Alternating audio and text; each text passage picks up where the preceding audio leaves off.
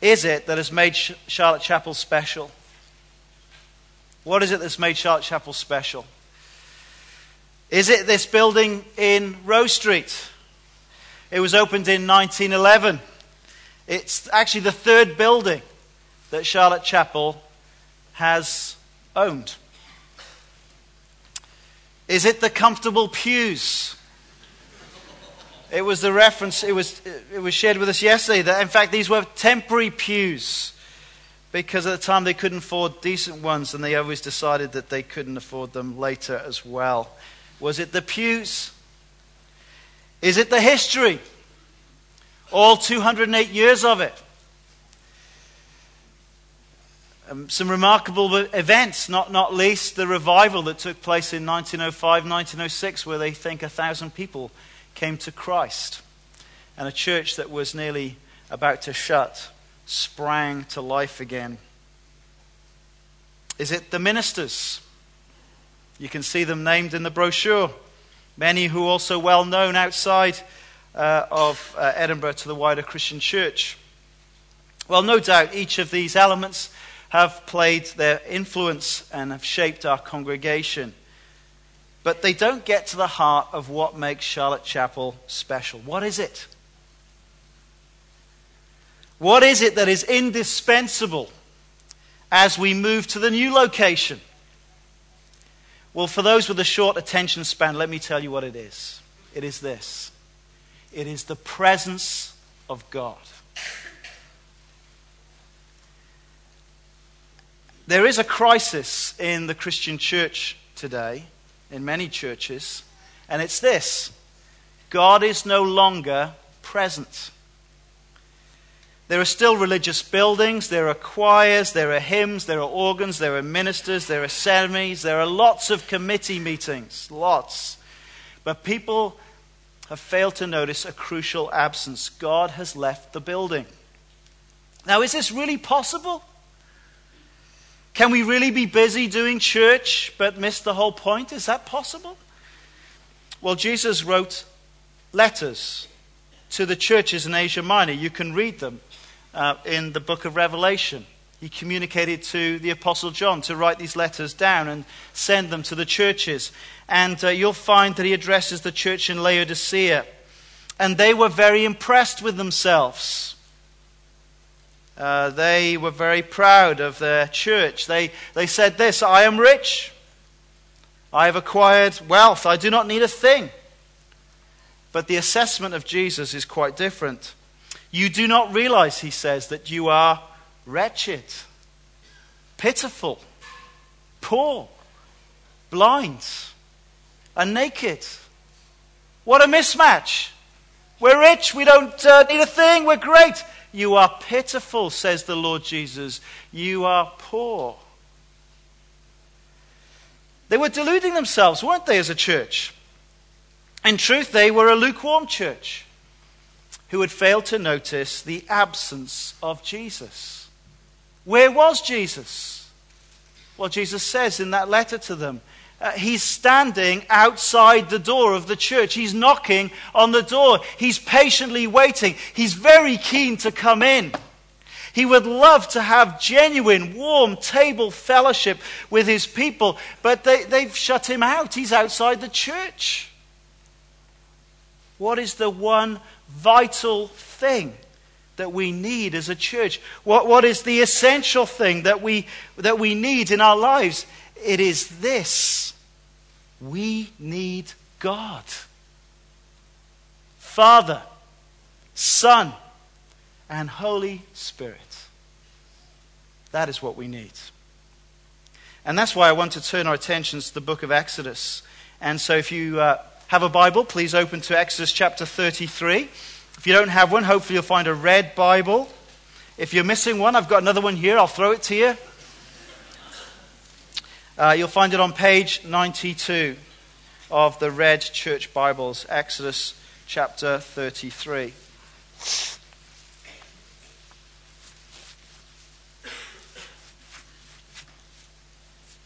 Let me take the time to read the chapter. I'd love to read more, but we don't have the time. Exodus chapter 33. Then the Lord said to Moses, Leave this place, you and the people you brought up out of Egypt, and go up to the land I promised on oath to Abraham, Isaac, and Jacob, saying, I will give it to your descendants. I will send an angel before you and drive out the Canaanites, Amorites, Hittites, Perizzites, Hivites, and Jebusites. Go up to the land flowing with milk and honey. But I will not go with you, because you are a stiff necked people, and I might destroy you on the way. When the people heard these distressing words, they began to mourn, and no one put on any ornaments. For the Lord had said to Moses, Tell the Israelites, You are a stiff necked people.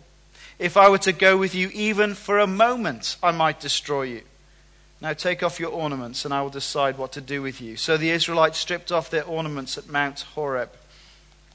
Now, Moses used to take a tent and pitch it outside the camp some distance away, calling it the tent of meeting. Anyone inquiring of the Lord would go to the tent of meeting outside the camp.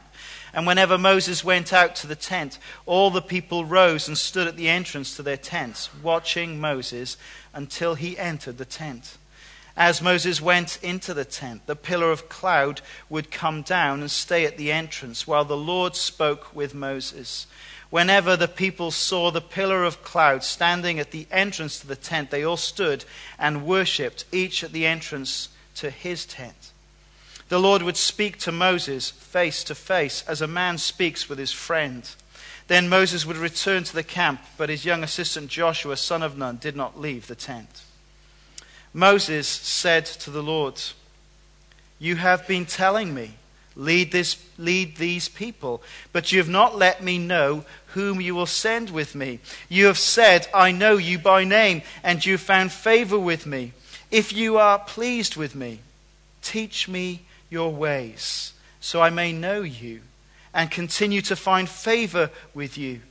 Remember that this nation is your people the Lord replied, My presence will go with you, and I will give you rest. Then Moses said to him, If your presence does not go with us, do not send us up from here. How will anyone know that you are pleased with me and with your people unless you go with us? What else will distinguish me and your people from all the other people on the face of the earth? And the Lord said to Moses, I will do the very thing you have asked, because I am pleased with you, and I know you by name. Then Moses said, Now show me your glory. And the Lord said, I will cause all my goodness to pass in front of you, and I will proclaim my name, the Lord, in your presence. I will have mercy on whom I will have mercy, and I will have compassion on whom I will have compassion.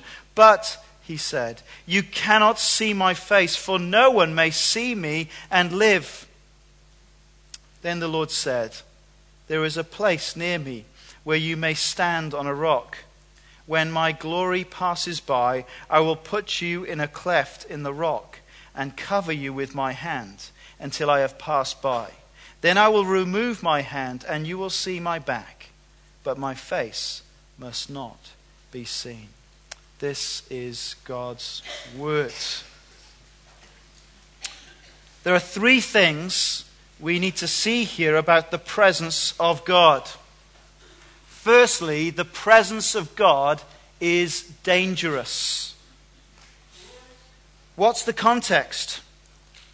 Well, God created us to live in friendship with Him. But from the third chapter of the Bible onwards, we read of how we have rebelled against our loving Creator. We rejected His words. We walked away. And we broke the friendship.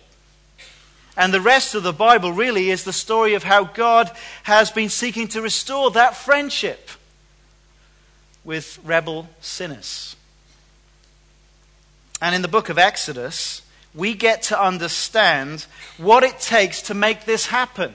It is no small thing to restore this broken relationship. And the book of Exodus that tells us the history of the events of Israel, of how God dealt with the people of Israel. And they give us a, a, a picture of the reality of what it takes.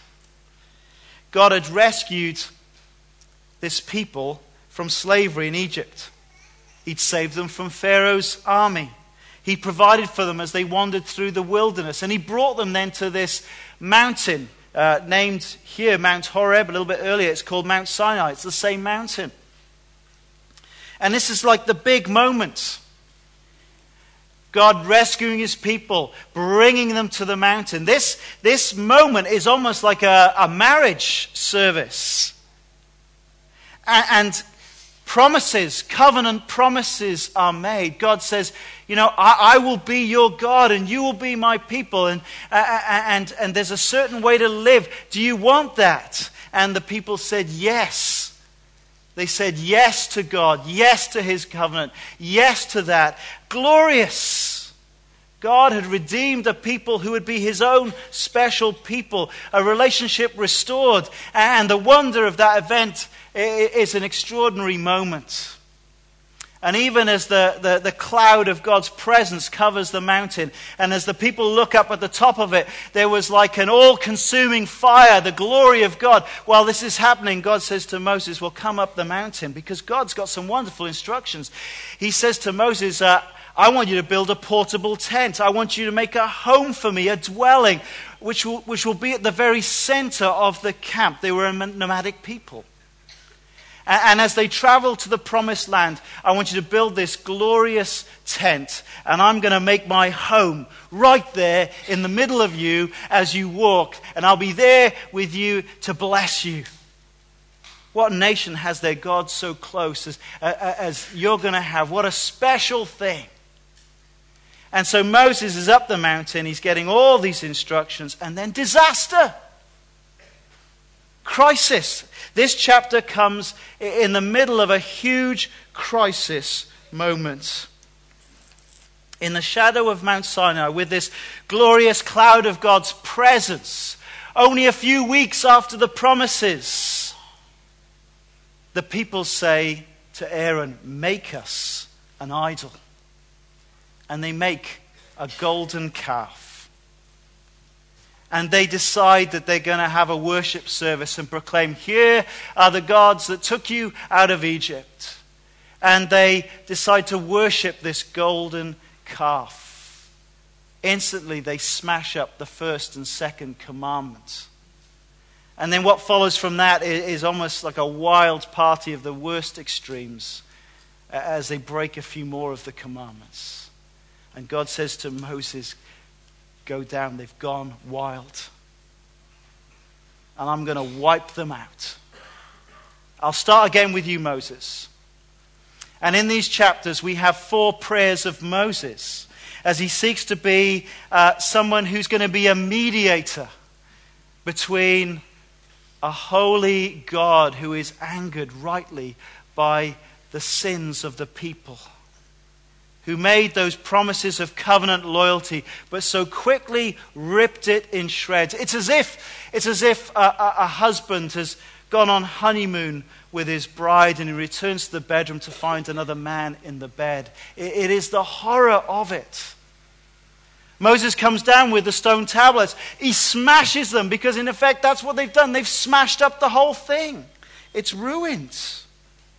And Moses intercedes we don't have time to look at all the prayers, but we should notice that um, when we rebel against God and reject His words, when we worship and serve other things as idols, when we choose to live for other things in the place of God, when we choose to come and, and make our own pick and mix version of God as they had, we'd like to think of God like this and we can play that game too. When we come up with our own version of the God that we want to worship, that's fashioned to our tastes, we have got big problems. Big problems with the living God who is there. Our sin, our false worship, has serious consequences of estrangement. And we see that in this chapter from the very first verse of chapter 33. Look, look, just look back at it with me. Look at how the Lord refers to the people. Then the Lord said to Moses, Leave this place, you and the people you brought up out of Egypt, and go up to the land I promised on oath to Abraham, Isaac, and Jacob. It's as if God has, has now disowned them. He's turned them back to Moses. They're, you brought them out. Now, despite their unfaithfulness, God is still going to deliver on his promises to Abraham because we have a God who keeps his promises. When he makes an unconditional promise, he's always going to deliver. He even says, verse 2, he's going to send an angel to help drive out their enemies so they can possess this abundant land. But their rebellion has cost them something very significant. Verse 3 Go up to a land flowing with milk and honey, but I will not go up with you because you are a stiff necked people. Of course, no tractors in those days. You yoked up some cows to provide the pulling power, but a cow could, uh, uh, that didn't want to submit to the farmer would kind of bend its neck, make it stiff, so he couldn't get the yoke on. And this is what the people are like, God is saying. They refuse to submit to God. They refuse to listen to what God has said. They're a stubborn people, prone to sin and rebellion. So God says, I will not go with you. Why is that? Why will God not go with this stubborn, rebellious, sinful people? Well, the answer is verse 3 because God's presence is dangerous. God's presence is dangerous. Look at verse 3. It's dangerous for sinful people to be around a holy God. You actually look at verse 5. You see the same thing in verse 5. For the Lord had said to Moses, Tell the Israelites, you are a stiff necked people. If I were to go with you, even for a moment, I might destroy you. Now take off your ornaments, and I'll decide what to do with you. Now, pause for a moment. Have we understood the holiness of God? I think we're in danger in the Christian church today to forget the utter holiness of God. And these chapters challenge us, provoke us. Have we understood this God? Have we seen how totally opposed and provoked God is as we try to come up with our own gods by the way we refuse to acknowledge Him as the true God by our rebellion and sin? Not for a single moment, God says, could He be amongst this stiff necked people whose sin provokes His just anger. We dare not approach this God any way we fancy. It's not up to us to come up with the terms. It's not up to us to come up with the way we'd like to worship God, that we'd like to see God, that we'd like to treat Him. We dare not approach Him just as we are. God's presence is dangerous. As we read in that chapter, even Moses couldn't cope with seeing the full glory of God. Verse 20, you cannot see my face. No one can see me and live. Meeting with God is no small thing. I've heard some um, atheists brag about what they would like to say if they eventually did meet God, if he was there, and how they'd want to condemn God. Let me tell you, it's all foolish talk. I've just been reading the, the book of Job in my daily readings. Page after page, uh, Job demands the opportunity to talk to God, to, uh, to be vindicated, to show that his sufferings were, were, were not his fault. And then God meets with him and talks with him. And how does Job respond? All he can think of doing is to repent. My ears have heard of you, but now my eyes have seen you. Therefore I despise myself, and I repent in dust and ashes. Do you know what? Even as Christian believers, we can treat coming into God's presence as if it were nothing special nothing significant. We can rush into our prayers. We can hurry into our meetings with so little thought of the awesome majesty of the one we are meeting with. But there's a second thing we need to see about the presence of God here. And it's this God's presence is indispensable. Now consider this God had promised that they would get the land, He's going to deliver on that. But it's not enough for Moses, is it? Look at uh, verse 15. Then Moses said to him, If your presence does not go with us, do not send us up from here. How will anyone know that you are pleased with me and with your people unless you go with us? What else will distinguish me and your people from all the other people on the face of the earth?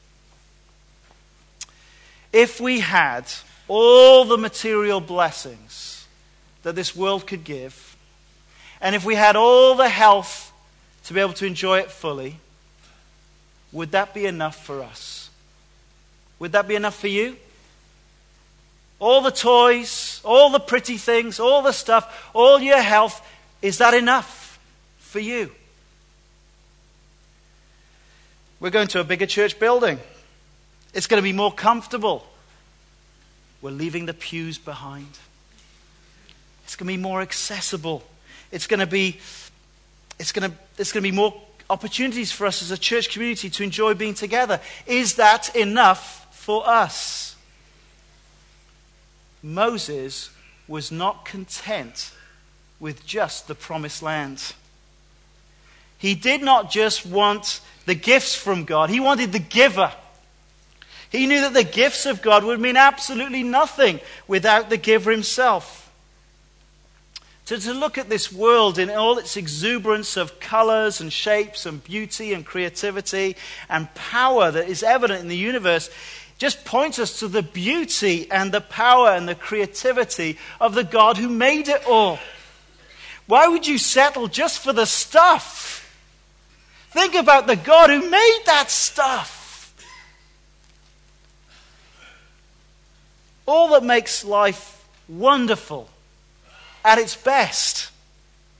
All that makes it exhilarating and satisfying. It points us to the fact that there is an all satisfying, wonderful, glorious God who conceived of it all who created it all. Why would you settle just for the stuff?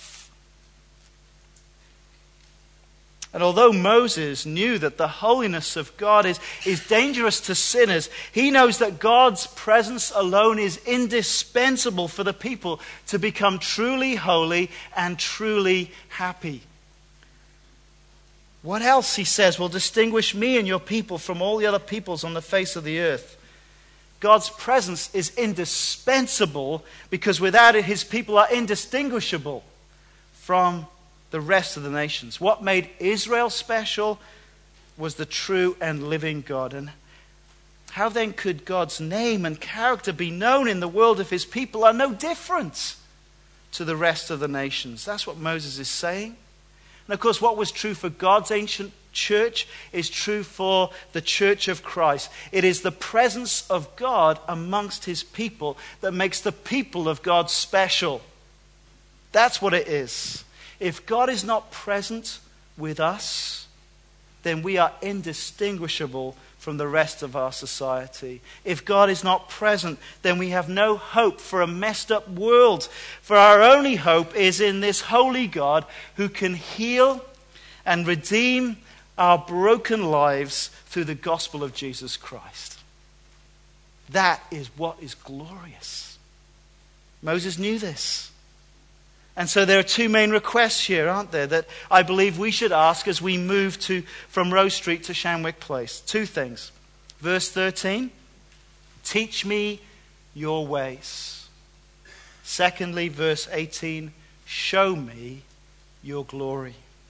Look at these two things, these two requests. Firstly, teach me your ways. If you are pleased with me, verse 13, teach me your ways so that I may know you and continue to find favor with you. Just think about human relationships, particularly the marriage relationship. A good relationship is about learning each other's ways, isn't it? Knowing our habits, our likes and dislikes. It's about getting to know each other personally and deeply. Only then will we learn how to please the other person, which we want to happen, don't we? In a healthy relationship. We want to find out what will make them happy, what will make them joyful, what will find favor and promote a really healthy, happy relationship. And um, it's going to be different things for different people, isn't it? No two people are the same. I found a bit of housework and flowers work a treat. I don't know what it is for you in, in, in whatever relationships you're involved with. And so it is wise to take time to learn, isn't it? If you want a successful relationship, take time to learn about the person. You want to get to know them. And I think, in essence, that's, that's behind this request here. As Moses says to the Lord, Please teach me your ways. I, I want to find favor with you. I, I, I want to enjoy you. I want to please you. I want to live for you and thank you. So please teach me your ways. He desires the presence of God. He doesn't want any estrangement. I hate it. If, you know, if there's a moment where things are a bit frosty between me and Mrs. Reese, I mean, it doesn't happen very often for her fault, it's my fault. Right? Let's get that on the record. But I hate that moment where you sense the separate. I, I hate it. I want to put it right. Teach me your ways. Oh God, this is the, this is the, the longing of, of, of, the psalmist in Psalm 25, verse 4. Show me your ways, O Lord. Teach me your paths. Guide me in your truth and teach me. For you are God, my Savior, and my hope is in you all day long. You're my hope, God. Show me your ways. Teach me your ways. We've just been working through the book of Colossians, haven't we? Do you remember Paul's main prayer? It was there in the first chapter he says, We have not stopped praying for you and asking God to fill you with the knowledge of his will through all spiritual wisdom and understanding. And we pray this in order that you may live a life worthy of the Lord and may please him in every way. We need him to teach us his ways. And as we seek the presence of God, verse 17 is a wonderful verse of encouragement to us as Christians. Look at verse 17. And the Lord said to Moses, I will do the very thing you have asked, because I am pleased with you, and I know you by name. And let me tell you why this is encouraging. It's not because we're just like Moses here. This, that would be very discouraging. If we're anywhere in this story, where are we? Stiff necked people, right? That's where we are. Moses has this unique relationship with God. He's this unique mediator between the people and God. No, no, we're, we're, we're, we're with the crowds who are, have got hearts that keep yearning for idols. Little children, flee from idols, says the Apostle John to the church. But we have a better mediator between ourselves and God than Moses.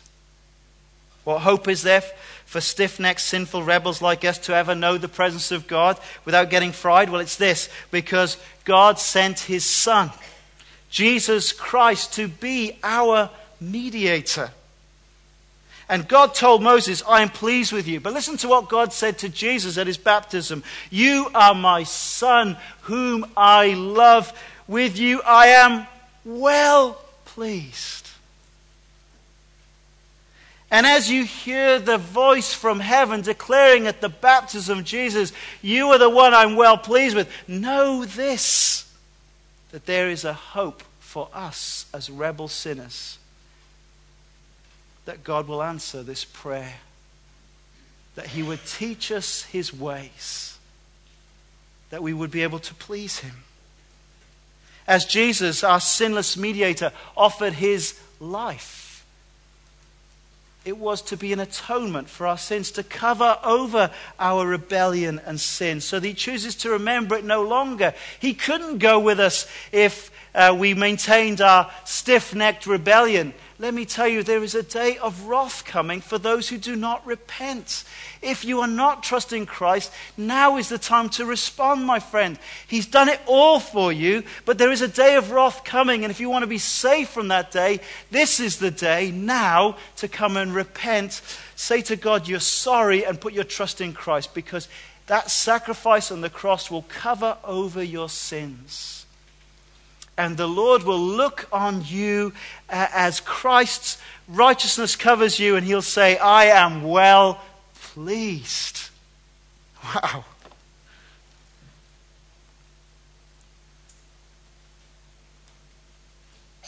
Wonderfully, Moses gets his prayer answered. They're going to get to the land. They're going to know God's presence still among them. But this is amazing, I think. It's not enough. For Moses. This is the boldest prayer in the Bible, I think. He's got what he's asked for. God says, I'm going to wipe him out. I'll start with you, Moses. No, you can't do that, God. It'll be very bad for your reputation. Remember your promises, God. I won't wipe them out. Moses prays, Lord, would you forgive them? In fact, blot out my name from the book so that they could be forgiven. God says, I can't do that. You're he doesn't say this, but this is why he can't because he, Moses is still a sinner. God, you've got to go with us. He gets it. God says, I'll go with you. Well, done, isn't it? It's done. No. Verse 18. Now, show me your glory. What a prayer. Have you prayed this? Have you been bold enough to pray this? Glory. What, what, what, do we think of glory? Well, we often think about light, bright light. I suppose there is that element of brightness when we think about glory, but the root word is, is about weightiness, heaviness, the worth of God. And Moses is saying, Please show me your greatness. Please show me your value. Please show me your full worth, O oh God. I don't want to just know how to please you, I want to know you in all your glory. As I speak of it, do you not long for that? For our church and in our lives? Teach me your ways. Show me your glory.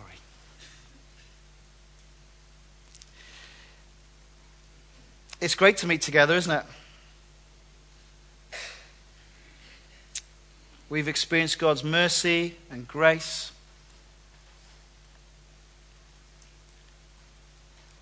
Don't you long for more from this God? That we would know Him in a deeper, greater way. That's what's going to make this church special. That's what's made it special. It'll be different in the new building. We'll all be sitting slightly differently. But the thing that's going to make it special is the presence of God. And a people who come with expectancy that He would teach them and, and that He would reveal to us more of His glory. How do we experience this? Now, there's certainly some pyrotechnics going on here, but it's much more than pyrotechnics. In fact, God says, actually, you can't bear to see my glory. I'm going to stick you in a little rock place, and I'm going to cause my glory to pass by, and all you're going to see, really, when I remove my hand, is the after effects of, of my glory. That's all they can bear to see. The after effects of God's glory. To see it full face would be too much. But actually, the wonderful thing in these verses is if you pay attention to it, we see the glory of God through our ears. Isn't that funny? We see the glory of God through our ears. God says, I will cause all my goodness to pass before you. And he actually, you know, his, his, eyes are covered over as the glory passes by, but he hears these words. Look at uh, chapter 34 and verse 6. And he passed in front of Moses, proclaiming, The Lord, the Lord, the compassionate and gracious God, slow to anger, abounding in love and faithfulness, maintaining love to thousands, forgiving wickedness, rebellion, and sin. There's our hope, isn't it?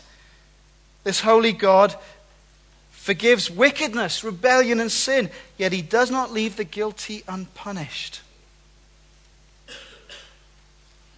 That's all Moses got to see, as it were. He got to hear and see the after effects of God's glory. But you know, there was a day when Moses got to see even more of God's glory, wasn't there? Do you remember when? It was at the transfiguration of the Lord Jesus. Moses and Elijah appear, and he, his likeness is transformed into this incredible brightness, brighter than the sun. So there is this sense of the light when it linked to the glory of God. And Moses got to see the glory of God in the face of Christ. Do we long for that as a church? Do we long for his presence in our church and in our lives? Do we want to know his ways? Do we want to see his glory? Well, what do we need? We need God's words. We are going to see the glory of God as we listen to his word, as it reveals his, the greatness of his name, the great I am. Every name of God tells us something profound about God that we can, we can grab hold of and know Him truly. We see His glory in the greatness of His character. And all that we see here, all that's described about His attributes. We see His glory in the face of Christ. How precious to have the eyewitness apostle accounts of the life of Jesus. How precious to have this spirit inspired word so that we can gaze upon the glory of, uh, uh, of Christ's face and see the true glory of God. Will you join with me in praying this as we go to our new building? Teach us your ways. Show us your glory. Let's pray.